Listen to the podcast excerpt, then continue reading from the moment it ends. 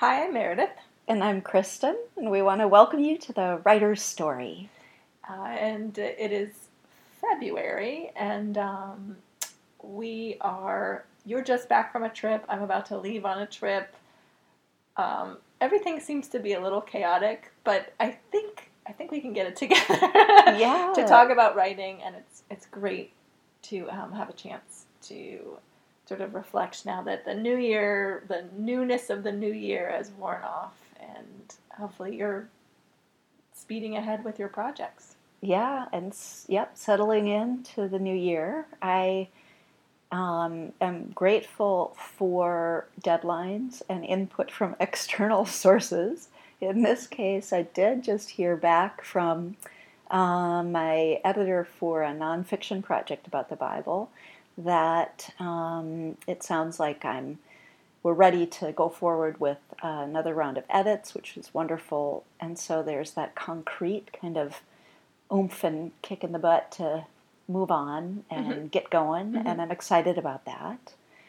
And I also heard from a freelance editor that I had hired to help look through and comment on a novel that I'd been coming back to and leaving behind and coming back to for a long time. And it sounds like she will have her remarks, her edit suggestions to me before too long. So both of those things are giving me a little extra impetus to um, buckle down and focus. Um, That's great. I mean, I think um, as much as I try to tell people that they should really write for themselves, because I think in the end, if you worry too much about external opinions or um, external markers, you can sort of get paralyzed and, and not finish projects.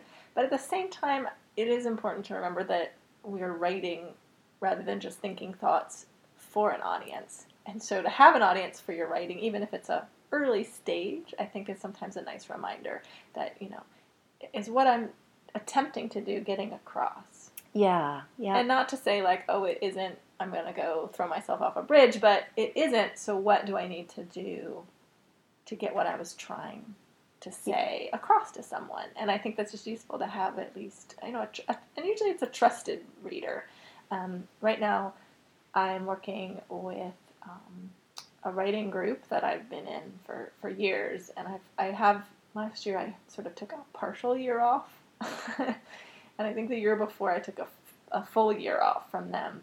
But this year it seemed to hit at a good time. I was almost done with the first draft, and I was kind of ready for some feedback. And so I got my first 15 pages back and revised those from comments, and I turned in my second 15 pages to them. And I'm actually not going to be there for the meeting. you have exciting I travel. have exciting plans. travel plans, but now I'm on the next 15 pages, and there's a lot of things I'm I'm finding that I didn't do Sure. that I should have done, and ideas that I tried that didn't work, but and then I abandoned and forgot to take them out because I wasn't I wasn't really revising in that way. But it's a good process to be in. But yeah, I am leaving um, in a couple days uh, for Egypt. so exciting. It's not a um, small trip. No, and I'm not bringing my computer. Wow. So I'm not going to be revising I while I'm gone. I think that's great. And how long will you be gone? Um, it's a 16 day trip, but of course, getting there and back is no small feat. Yep. So yeah, I'm, it's going to be several weeks, and um, and uh, yeah, I'm going to be really. I'm, I'm going to see how much I want to assign to myself, but I think it's really going to be about reading and reflecting and journaling and sort of perspective shift. I think it's brilliant. Um, and that is really valuable um, time and attention, I think, to be feeding yourself with good writing and giving yourself time to step back from your own and just take a breather and live in the space of the world. Yeah. I think that sometimes um, I get so focused on my own deadlines that I've, you know, I've revised proofs on a beach vacation. Yes. I've, um, you know, made myself do my pages on Christmas, you know, or whatever. And I think too often you forget that you also need to go out and uh, experience life in order to be a, a great writer. And Absolutely. I think that um, every trip I've taken, I feel like has sort of inspired me to start a n- new project in some way. And I think that it's fun to go out and look for inspiration and also sort of to refresh a tired brain. yes, well, you'll be in a place rich with inspiration, I suspect. But Yeah. yeah, we're talking about, I think, accountability too, and the value of having some, some whatever it is, usually external. Mhm, Um, mhm. It doesn't have to be, uh, but building into your writing practice some system of accountability can be helpful. But um, that's the, what we were talking about earlier. Right. Well, I think if you are not um, delivering for a publishing contract and a deadline, um, it can be easy to drift. Yeah, And and I'm not saying that drifting isn't necessarily part of the creative process, and you should be allowed to have that space and um, think about your your your project as long as you need to think about it. But at the same time, um, I know that I can sort of hop from project to project and get distracted and not finish things if I'm not really careful. And so I think you're right. It's accountability. It's saying I'm going to do this thing and I'm going to finish it by this deadline. yeah, whether it's for a writing group or another external reader. But then we're also talking about the great value of stepping out of that sort of linear process of writing and delivering to let yourself really soak up the world around you and be open to the kinds of things that will enrich your writing and trust that, that it does, just being alive in the world. Yeah, I saw um, the film Parasite yesterday, Yeah. and um, it, was, it was very good. Highly recommended it. Um, highly recommend it. But I, um, I, I, there was a quote that was circulating on Twitter, and I'm gonna get it wrong, so forgive me to to the writer of it. Um, but the director and, and writer of the of the movie said um, something, and then I, I write a lot. I drink coffee, and I try not to meet too many people. that was his his his writing secret or success and a lot of people were like oh oh not reading it." like that's and um but i think at, at the same time as i sympathize with him at the same time i thought oh writing many i mean meeting many people that's also inspiring for me now sometimes maybe that's not inspiring for everybody but i think that's it can be a distraction just like we're saying you I could you know vanish on multiple vacations and never get any writing done by the end of the year oh, poor me um, yeah, and what's wrong with that again? so I think it's really about that balance, and I hate to use the word balance because, of course, none of us ever have balance in our life. but we can strive we for it. can That strive for it. golden ring out there Yes, in the ether. So having the times to, uh, you know, to take the hike that isn't about whatever, and having a chance to process um, or just think about anything, clear your mind, um, with making sure that you maybe have some sort of writing practice every day, where you are accountable only to yourself. Like maybe you're blogging, maybe you're writing songs, maybe you're writing poetry, but you're you're saying I'm a writer and my, this is my practice, whatever that is, and then Yeah. and then being um, accountable to yourself. Yeah. Yep. So and then I then but I think the external the external is exciting. Um, you know, I am I one of my New Year's resolutions, which we talked about, is to um, push myself out externally a little more this year um, to finish this project and to try some some new things with it and you know go to conferences again. I think for a long time I thought that's just a bridge too far. like finishing a book is like sort of all I can do here, and don't ask Yeah. to, to do that. And and I think I'm, I'm getting into that place where I'm like, okay, I think think everything's sort of stable at my house. I can I can, I can do this, um, and I think I want to do it, and that's I think the more important thing. And I don't get like a feeling of like, oh, going to be a mistake or this, and you know, this is a bad idea. So Yeah, yeah. That's I think an important thing is trusting your gut, which can also tell you whether you're drifting or whether you're needing time away in order Mhm. better to work on the things you have before you. Yeah. So it's person specific, site specific, context specific, but but I think that we have a kind of internal needle for some of it, whether our activities and choices are beneficial to the work that we're doing or sabotaging it. right. I, I remember, um, I think, no, I, I, w- I was published when my child was quite young, and I remember a writer, and she was older than I was, and she was just one of those people who kind of always has a sour expression on her face, which is nothing against who she was. She just had had a lot of rough life experiences, but she'd become published quite late. And she would complain sometimes, you know, oh, this thing, you know, this person isn't paying enough attention to my work or whatever. She would have all these these things. But I remember her saying something to me. She said, "Do you have you have a child?" And I said, "Yes." And she said, "Stop at one." Oh my. and I wow. thought, and I thought, oh, huh, it's interesting. You know, I don't think I want to live my life that way. I don't want to to to make choices of saying, don't have a pet. That will get in the way of your writing career. You know, and then whatever happens with your writing career, if you wanted a pet, then you're missing that that yeah. uh, relationship. So I think it's super important not to say to yourself, I'm going to give up all this joy yeah to write because then I think probably your writing will end up missing joy in it because your life is not joyful. that's a really good point. Thank you. I think that, that's it for me. That was uh, well, I am one hoping... excellent point that I had. But hopefully, hopefully our writer guest, excellent. our writer guest will be profound and give us lots of other wonderful insights. that's right. Well, we are looking forward to um, giving Katrin Schumann a call she has a new novel coming out, This Terrible Beauty, and we're excited to talk with her about craft and, um, and the writer's journey. We are so excited to have Katrin Schumann on the line. Um, we I got a chance to meet Katrin in January when I went to Key West. She is actually the program coordinator for the Key West Literary Seminar, and um, it was there that we became acquainted. And oh my goodness, I've just been so impressed with her writing. So thanks for being here, Katrin. Well, thank you for inviting me.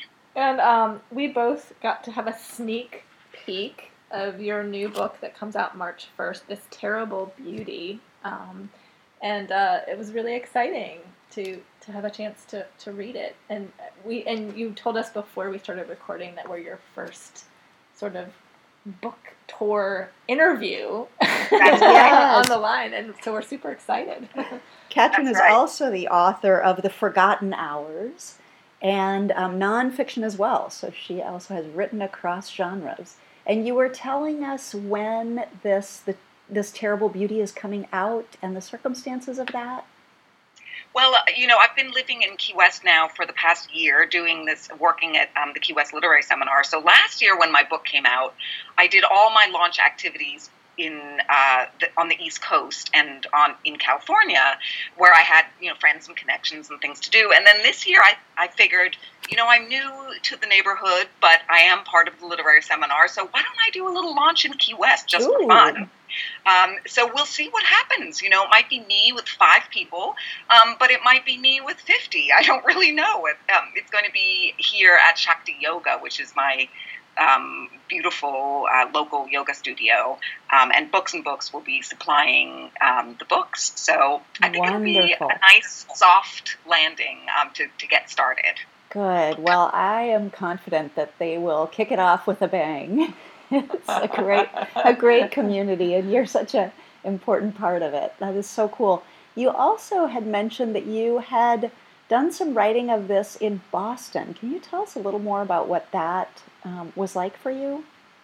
Yes. So this book, um, actually, I've been working on this book for quite a long time, over a number of years. I've been sort of dipping in and out of it, and then uh, I did a pretty major rewrite of it uh, a couple of years ago. Um, but so my early work on the book was uh, I was still living in Boston, and I used to trek into the city to uh, uh, the writer's room and sit in my cubicle and uh, do my research and, and, and just put my nose to the grindstone and, and work really hard at it. Um, it. There was a huge amount of research that went into this book, but I found what really benefited me was taking time to write it so that I could try to make the research, try to integrate it into the book in a way that it didn't feel like I was just being, you know, a nerd who loves history and wanted to cram it full of all these little pieces, you know, esoteric bits of information. Um, but make sure that the research kind of flowed with the story of the book too. And, and I think does, yeah. Some benefit to, to having worked on it over time. Yeah, I was really struck by how um, how easily I fell as a reader into that world. You created it with, um, well, I, I think all that research reflects um, a familiarity that then enables a reader, and you the way that you integrated it enables a reader to really fall into the story immediately. And um, I didn't know that there were like islands. Um, yes. Oh, yeah. in Germany. So maybe could you tell folks a little bit more about the book? Yes. So the book is so essentially a, a love story that is set in the 50s and 60s uh, in East Germany. And I became very interested uh, because of my own family history. I was born in Germany, and my parents are German. Um, and my father, as a young boy in Berlin, uh, uh, before the war, used to go up to the island of Rügen, which is on the Baltic. Um, it's sort of like a maybe a Nantucket or a Martha's Vineyard. I mean, in the old days, it was like that. Um, and then he, you know, suffered through the war, and after the war, the Russians took over uh, the, the parts of Germany that they had occupied when they were, um, you know, fighting the battles with the Allies at the end of the war, and they uh, turned it into a communist country, and it became um, the German Democratic Republic, which was a, a, a you know a communist um, country, a sort of satellite of Russia. Anyway, so I had gone with my father to this island, and it's very um, rugged. It's windswept. It's uh, I'm very influenced by setting and geography, and I really can't begin to write fiction until I feel very grounded in space and mm. time and space in particular.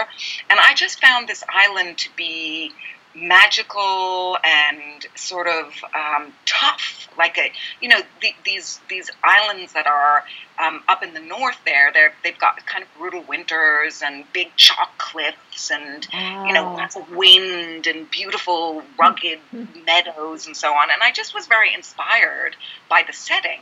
And yeah. then thinking about the fact that the people who had lived there had been through, had suffered through fascism, only then to embrace communism yeah. and discover over time that they'd really been sold, a, a, a, you know, sold an ideology that, that wasn't going to work for them and that was going to inhibit their freedom. Yeah. And I feel like that story hasn't really been told all that much. You know, we haven't spent a lot of time, understandably, thinking about what happened to the Germans themselves after the war, um, and I became just fascinated by that. Yeah, especially in East Germany.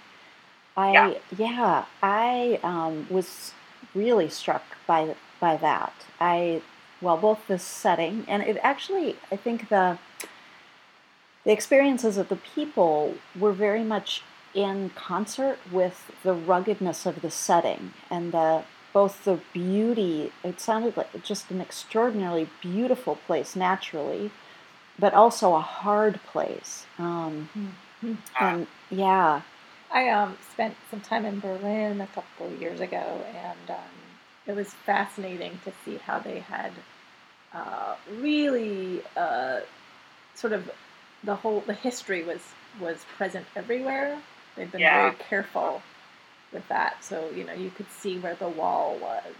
Yeah. yeah. Anywhere you were, even though the wall was gone, there was a line that would show you where the wall had been. Yeah. And uh, the museums were interesting. So it was really interesting to hear that in that context because, um, you know, sort of what you were talking about in the 60s was sort of, you know, like the secret police and the and the being followed and yes and, and that whole thing and that menace yeah it, you know and um, Katrin does an amazing job of communicating that toward the end of the book. I'm right. remembering some moments that are really kind of nail biting. Right, but frightening. You're not sure like what they're going to do to her, what they're going to do to the other characters. You know that they you, you're not really you're not sure this is going to end well. exactly. Yeah, I was so on you the must edge of my keep seat. turning the pages. exactly. Exactly. So one of the things I know- we- Oh, go ahead, Katrin. I was just going to say it's really crazy when you think about uh, that in fairly recent history that the Germans uh, developed this system of spying on one another and Mm. telling on one another. And I mean, as as many of you know, we've heard these stories about all the dossiers that the secret police kept. You know, they were they were literally spying on everybody's li- lives, and uh, within the same family, you would have people who were spying on each other. Yeah, that piece too. That it wasn't just professional, like law people. It wasn't Yeah. just policemen. It was these neighbors and yeah, within a family. That's yeah, just and I don't, chilling. and, yeah, and not to digress, but I heard a wonderful interview with someone who had been um, who had been under uh, watch the whole time in, in Eastern in, in East Germany, and she had um, afterwards got access to her files, and she said she found out that she had been at a party, for instance, with friends, and sort of like eight out of twelve people in the room had Yeah. been spies Oh my gosh. and so had been recording what's going on. And she said it was actually the the she said her light comment was it was better than a diary because she could Oh. actually go back and be like October third. someone else is keeping my diary. Someone for was me. keeping track of everything she Oh was my doing. I, I that, that really struck me. I'm Yeah. sorry. so Katrin, do you have some personal experience with this? Like did you did you get to East Germany before the wall came down?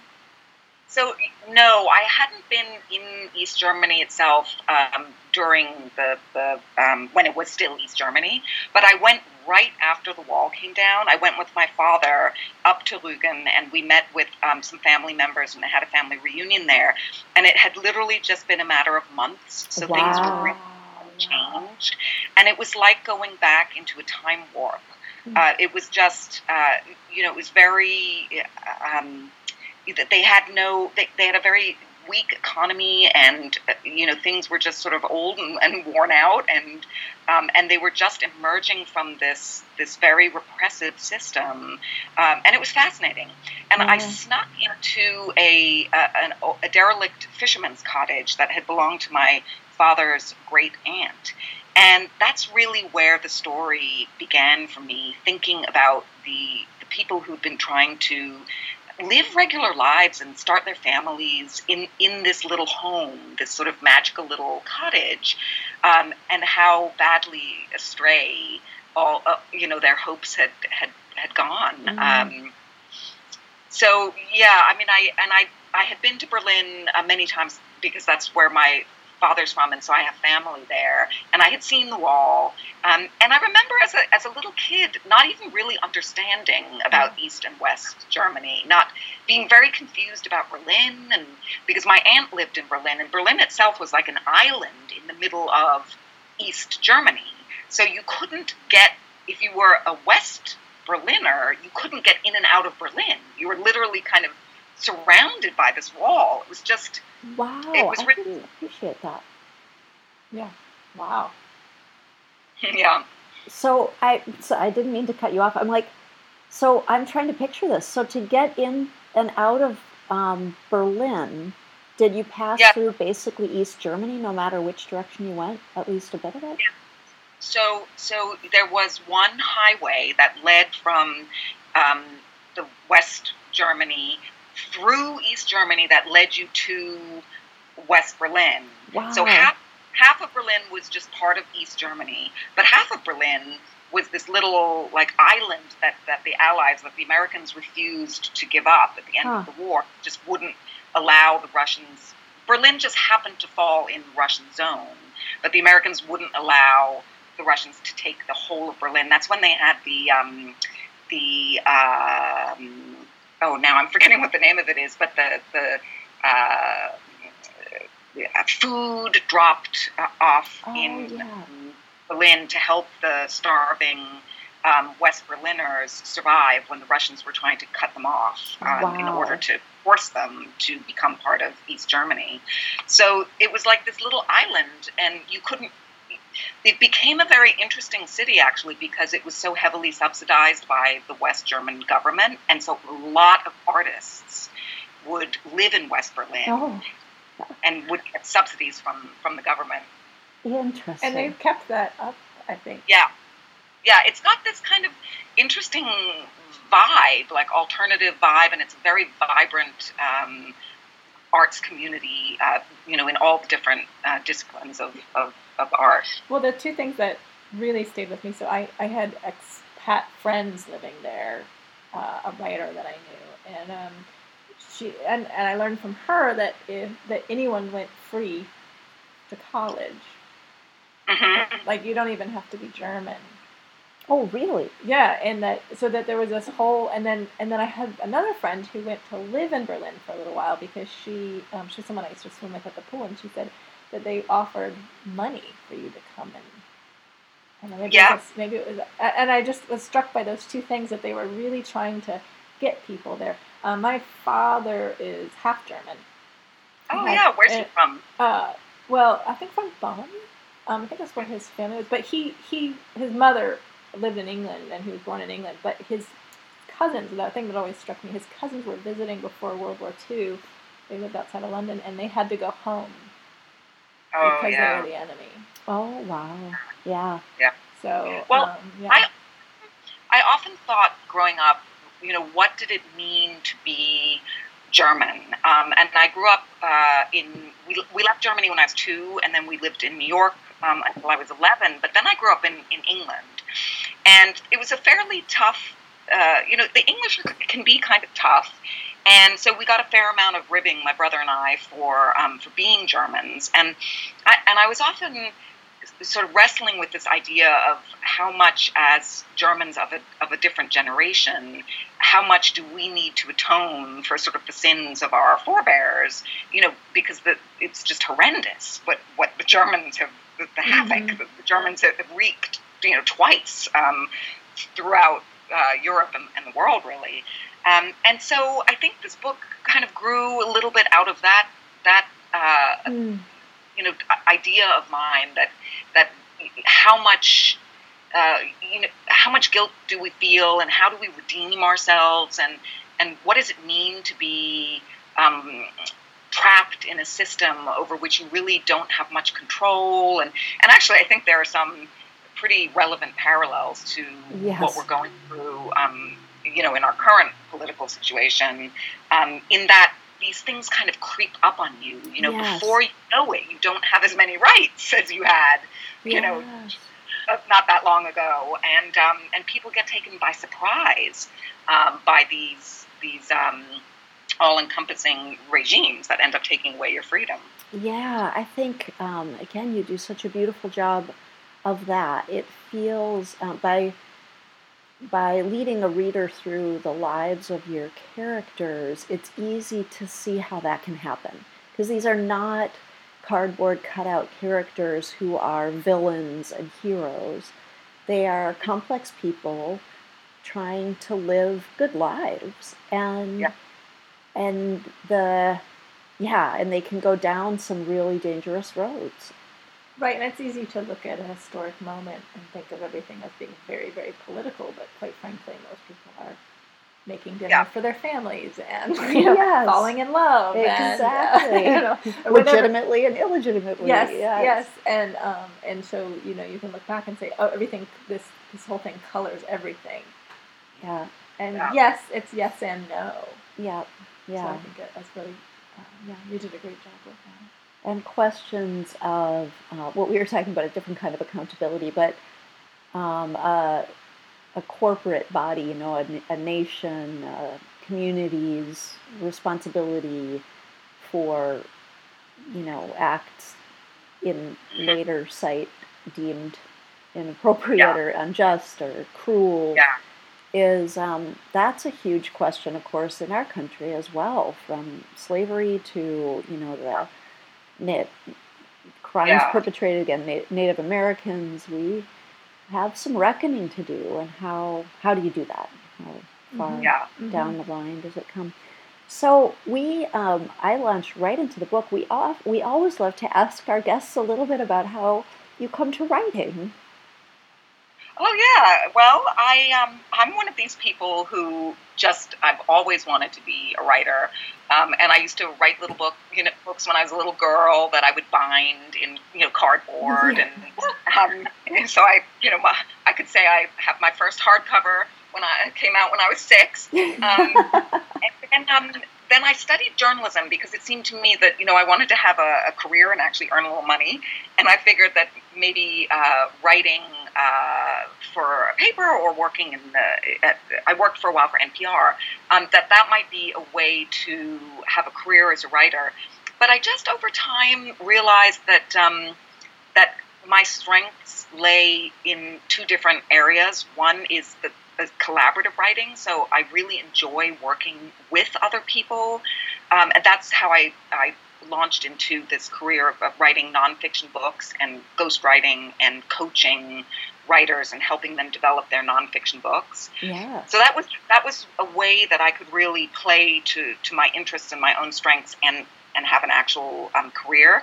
And then all along, I was I was just so fascinated by the the world of novels and uh, just dying to, to to be able to pull it off to create this whole uh, you know unique world just through words. And so Mm. uh, you know, I've been really working at it for a while, and um, uh, am pleased to pleased to see it all come to fruition now. That is great. Yeah, I um, I think again stories like yours are a great example of the power of fiction to move and act in the world. Um, besides, it's just a great read. I mean, it's just fun, Mhm. and it it's it is kind of an escapist book for me in a way because it ju- I jumped right in and I was in another world and I was fascinated by these characters. I wanted to know what happens to them, and um, so there's that. But at the same time, at the very same time, and very powerfully, are these um, forces at work on how we look at our own world at the very same time. Mhm. And yeah, so I I sympathize with your love of that world of, and I know Meredith does too, of novels, fiction, and what they can do. I think that It's a way to sort of subversively open people's eyes. You know, um, nonfiction is so much more straightforward. You know, you're you're you're you're telling people you're you're sharing information with people in this kind of direct way. In fiction, it's kind of like you, whatever messages or themes or ideas that you have are kind of hidden and wrapped up in the story. And if you're really lucky, your readers identify them. Um, and that's actually what, what's the most exciting for me is when I read reviews and people respond to the book, and I and I think to myself, "Oh my God, that's exactly what I was thinking," or "I really want somebody to know that," or "Wow, you know, I couldn't have said it better myself." In terms of what people find in the book, you know, what they what is hidden in it, and what they uncover through reading it. Yeah, Um, that's a really exciting feeling when you're published. that is very cool. Yeah, I, I love it also when someone tells you something that you didn't know um, In your own book. in your own Yeah. book. In your own book. Yeah.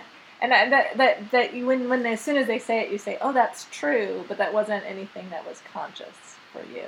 I think that's Yeah, a lovely. I mean, we were talking a little earlier uh, before we called you about um, about an audience and having a reader and getting um, feedback from an editor or, or something, and uh, that being part of the process.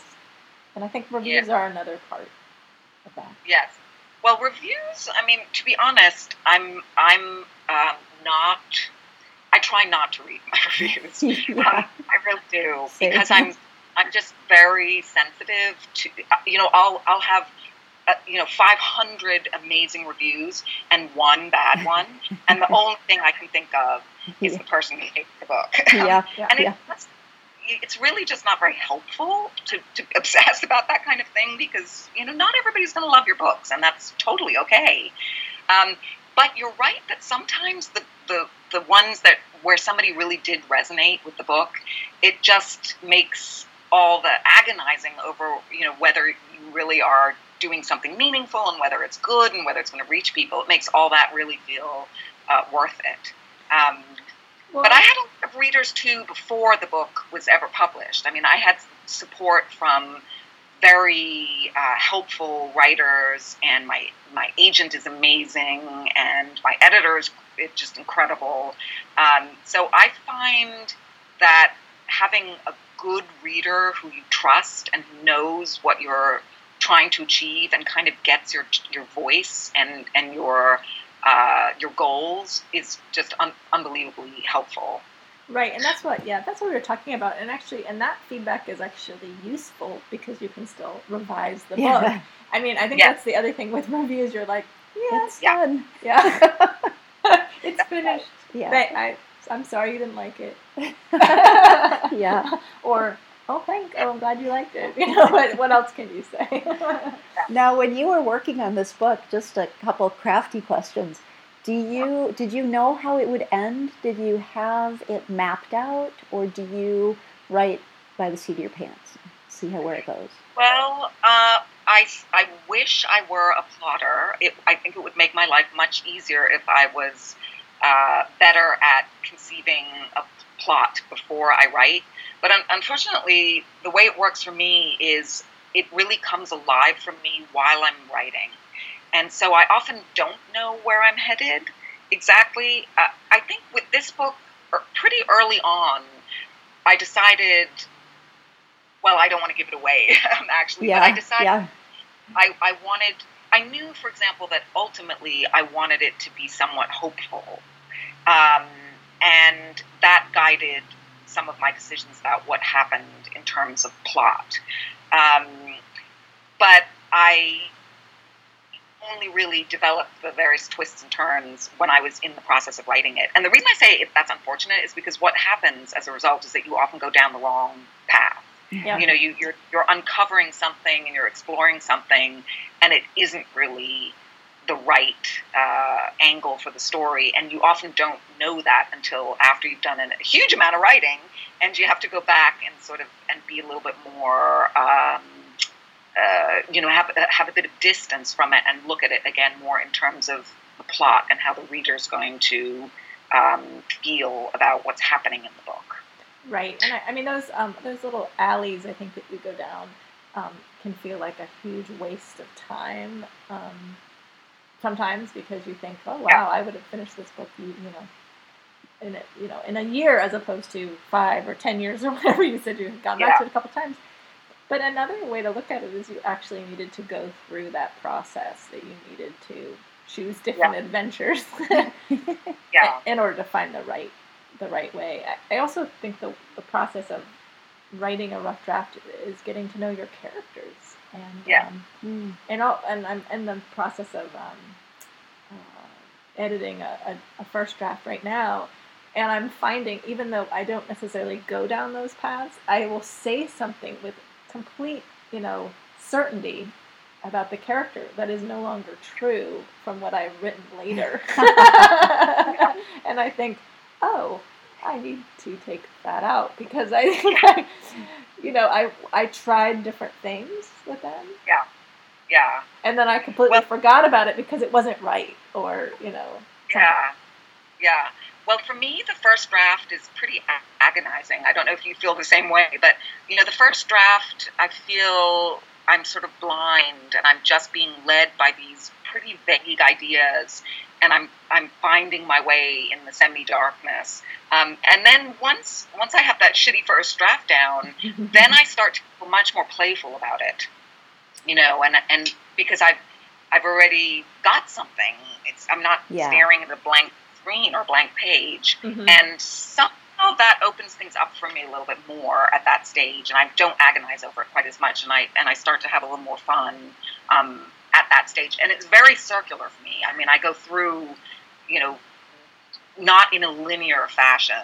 Um, you know, I'm I'm moving around the different scenes of my my books um, a lot, uh, not just sort of starting from the beginning and going all the way through to the end. Mm-hmm, mm-hmm. Well, and in this case, in the case of this terrible beauty, you do um, shift between time periods. Yes. Did yes, you that's right. did you plan that at the outset, or was that a product of coming back to the a draft and? Yeah, that that actually changed quite significantly. Um, initially, when I first started writing the book, I was really interested in having um, my main character Bettina, she she was sort of exiled from East Germany. She had to leave her homeland behind, and I was very interested in what that would feel like for her and what it would be like to be an outsider. And so I had a whole part of my book which was about her being in America with with her child and sort of being an immigrant and and trying to deal with the losses that she'd had. Um, and that, of course, is that changed dramatically um, when I rewrote some of the book and I and I changed the storyline um, in, in, in and she ends up having to leave her child behind in Germany um, and start a life on her own in America. Um, and so, but I had always set that part in Chicago, um, but I had the storyline had unfolded differently in, in earlier versions. And I think that's mostly about developing a better understanding of having your characters have something at stake you know having something really important and and, and powerful that they're yearning for.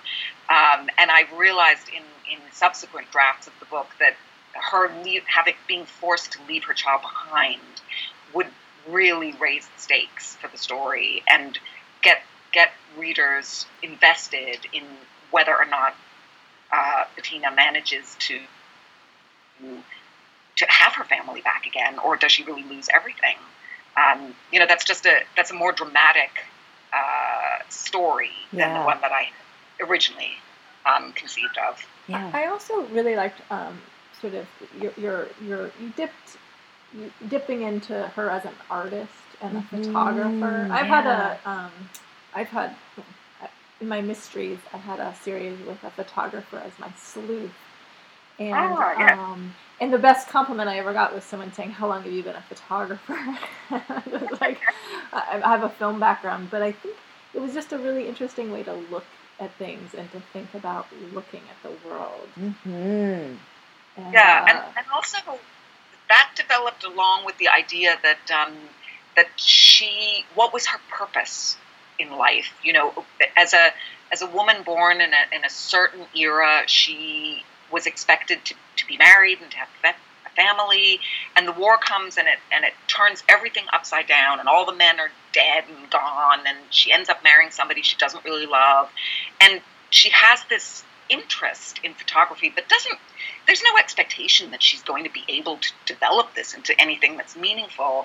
And i wanted to play around with this idea that she by losing so, so much she also gained this ability to to respect that part of her life. Mm-hmm. You know, to, to focus on the art and the photography and to see that there was value in that. It didn't make up for what she lost, but it was an undiscovered part of herself um, that she does end up uh, really um, benefiting from in, in, the long run. Yeah. And of course, her art has no, there's no support from her in, in East Germany uh, there's no support from her husband. He just thinks it's a foolish kind of hobby, um, and and it's really her way of seeing and understanding the world. Mm-hmm. Well, I think that the the camera both. Um, you know, you have sort of the intimacy of the gaze and uh, you know capturing what's around you and, and, really observing it, but it also gives sort of um, a little bit of protection. Mm-hmm. You know, yeah. To to against the pain of something or against you know the other people suffering. You know, I, you know, you see the photojournalists. It's sort of it's like that sort of creates this distance for mm-hmm. them. Um, yeah, yeah, yeah. I thought it, I thought I thought it worked really really well. Um, Thank you. I thought it was also kind of an interesting irony that that you know one in in in one way her life is successful because she comes to America and she develops this career and she becomes celebrated and she she's able to connect and communicate through her art. But she you know that kind of outward success doesn't mean anything unless you're also sort of inwardly happy and you know your your your emotional needs are also being met. And and those of course are not Um, those are areas that in in in her life where she is um, alone and, and really struggling, just in spite of her success. Well, also the immigrant story, I think, is you know you're touching on that coming to Yes. another country and not knowing the language, um, you know, and and then also you know coming to the basically the enemy enemy country uh, where probably people weren't always very nice to her, that she Yeah. had a German accent or a German name or you know. Yeah. Yeah. Not, you know, so and actually it was it's funny my father when he immigrated to the United States he immigrated to Chicago so I was born there Where So- did he immigrate from? uh, he was from Brighton England when he left Ah. When he- Ah, yeah. yeah yeah but you know as I said he's got sort of the the legacy the, the my his my grandmother was half German and the Mhm. Was when and actually had grown up in India of all places until Oh. she was about ten. But she had the story she had was that she they came back from India and they went to Germany, but her mother was English, and Queen Victoria died and made they made her wear um, a black armband to school in Germany Really? for the English Queen. And Yeah. she said her story that she told my mother because I only met her when I was uh, about one, and then she passed away when I was about six. Was that she and her brothers they hid the armbands under a rock on their way to school, and then they would pick them up on the way home. Oh, really? That's why they didn't want to get teased. Oh, Yeah. wow. I- the things we I do identify with, um, you know, the stories of outsiders um, in that growing up in New York and then in London, you know, I wasn't, I only became an American citizen a couple of years ago. Wow. And I was always pretty different. You know, I had a, in, a, in America, I had an American accent as a little girl, but then once I moved to England, I sounded very American, obviously. Um, and so I was watching people. I was trying to figure out how how did it work that these these you know uh, teenagers were engaging with each other in, in a certain way and i always looked from the outside and i think that just made me very observant uh, about both sort of cultural elements um, of the world we live in but also how people behave and why they behave certain ways and what's sort of underlying um, what what you see on the surface Yeah. Yeah, yeah, You're definitely. You know, I think it's a great, um, great recipe for being a writer. Yeah. the observing, the observing. Um, but well, you know, it was just been really lovely to talk to you, and um, we're super excited to that this terrible beauty is coming out in March, and other people get to enjoy it. Yes. Thank you, Katrin. It's really fun to visit. and um, we hope you have a wonderful uh, tour. And then, and we always give our shout out. Um, hopefully, next year you could possibly come to the Virginia Festival of the Book in our hometown. Yes, it's a great. Well, that's in March. It's in March. It's March, but um, for next year because um, I think it's a, it's a really wonderful um, book festival, and it's like I guess it's like Christmas for us because all of these writers come to town. That's right. Oh, that's great. That Yeah. sounds really lovely. Well, I, I would be delighted to, that's for sure. Yeah, yeah. So Good. please Well, apply, let's, yeah, and we can send you a link, and um, and and um, yes, and good luck with everything, and thank you for spending part of your Sunday with us.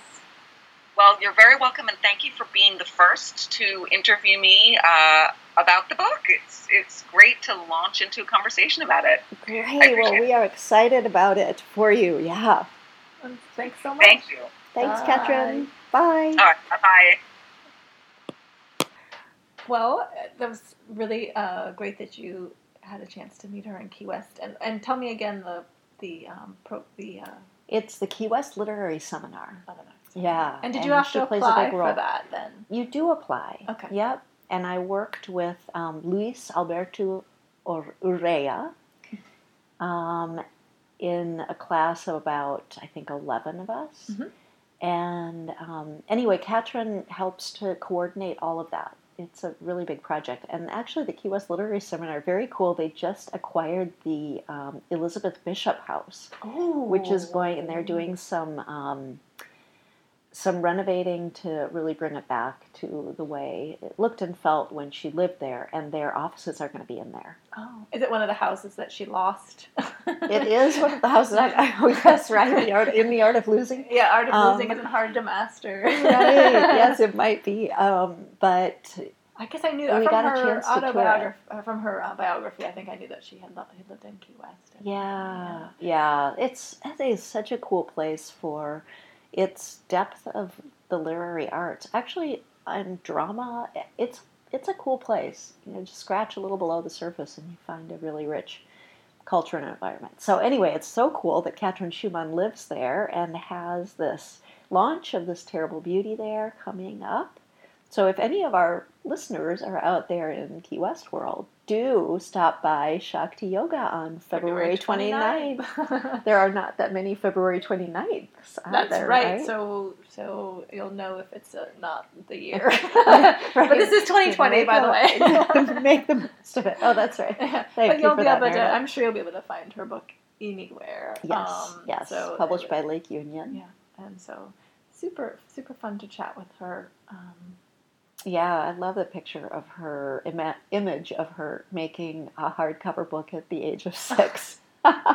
Binding that's adorable. yeah, I'd yeah. like to see those books. I hope she's kept them. Oh yeah, I hope so too. It's um, my mother definitely kept a lot of my early writings, which was Oh, is always very funny to see. Yeah, it's so great. But how we wanted to be in print pretty much from the get go. It's pretty love funny. it. I love it. So, um, but meanwhile, you are off to Egypt, That's right. and I hope that your preparations are going smoothly. I know there are some extra.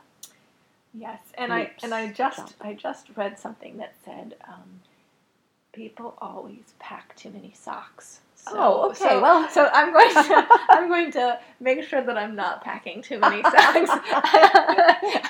Okay, then. So, any other words of wisdom for uh, packing? uh, let me know. But I, I do I do manage to get it all into a carry-on size suitcase for 16 days, which is always wow. exciting and uh, fun. At least Um, it'll be probably warm enough there not to have to pack The trick things. is to have something that you can wear for it's cold nights, uh, Uh-huh. chillier nights, but also that you won't die from the airport to your car. Yes, there's that. because I come back, it could be really cold even in March. Yeah, you Yeah. know, there's a there's a cottage industry is renting parkaware at the airport to help people get from. Well, I once had uh, a funny, funny, a long time ago. I was going to um, a book event in Alabama, and it was threatening snow, and I was supposed to Oh, my. leave the next day, and the snow was supposed to start.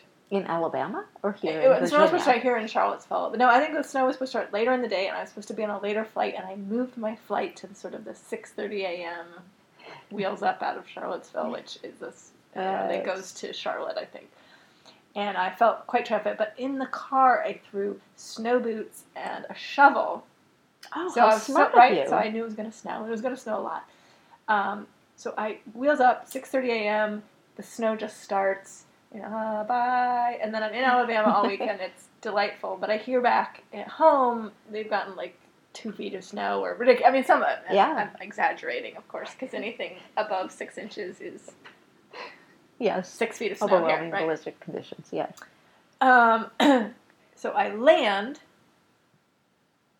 and I realize my snow boots are in the car, which is not very useful, right? Except for putting them on to shovel your car out Right. once you're there. So I, I get so out. your stilettos. I, I know I didn't. I, I, if I owned stilettos, maybe I'd wear them. So I get from the airport to the car, cursing because I don't have snow boots, but I wasn't going to put them in my suitcase for a warm. no, thing. no. And um, but they had shoveled out our cars. Oh, really? Yeah, How that was really nice. The Oh. security went around and shoveled, and I guess they just didn't. They wanted to get rid of of everybody. and they were just like, That please makes leave. a lot of sense. Please in go. their interest as well. Yeah. So um, Yeah, but that is an interesting idea. Lockers in the airports where you could put things inside the airport when you leave to pick up later. snow. Yes, I like that. Yeah, Actually, yeah, yeah, yeah, yeah, yeah, yeah. Just return it. Oh my gosh. uh, Okay, we have digressed from writing. Yes, we have By far, by far. But um, but yeah, good luck with everything in the next month. I, I will come back and have, will probably have achieved almost nothing in I'll my be month except excited to hear your inspiration. being relaxed and inspired. I hope so. Yeah, that seems like a very noble um, goal to relax and soak up what inspiration comes, but easy on the shoulds. Yes. Yes. So, well, so uh, we will talk in March. Sounds great. This has been the writer's story. Thanks for joining us.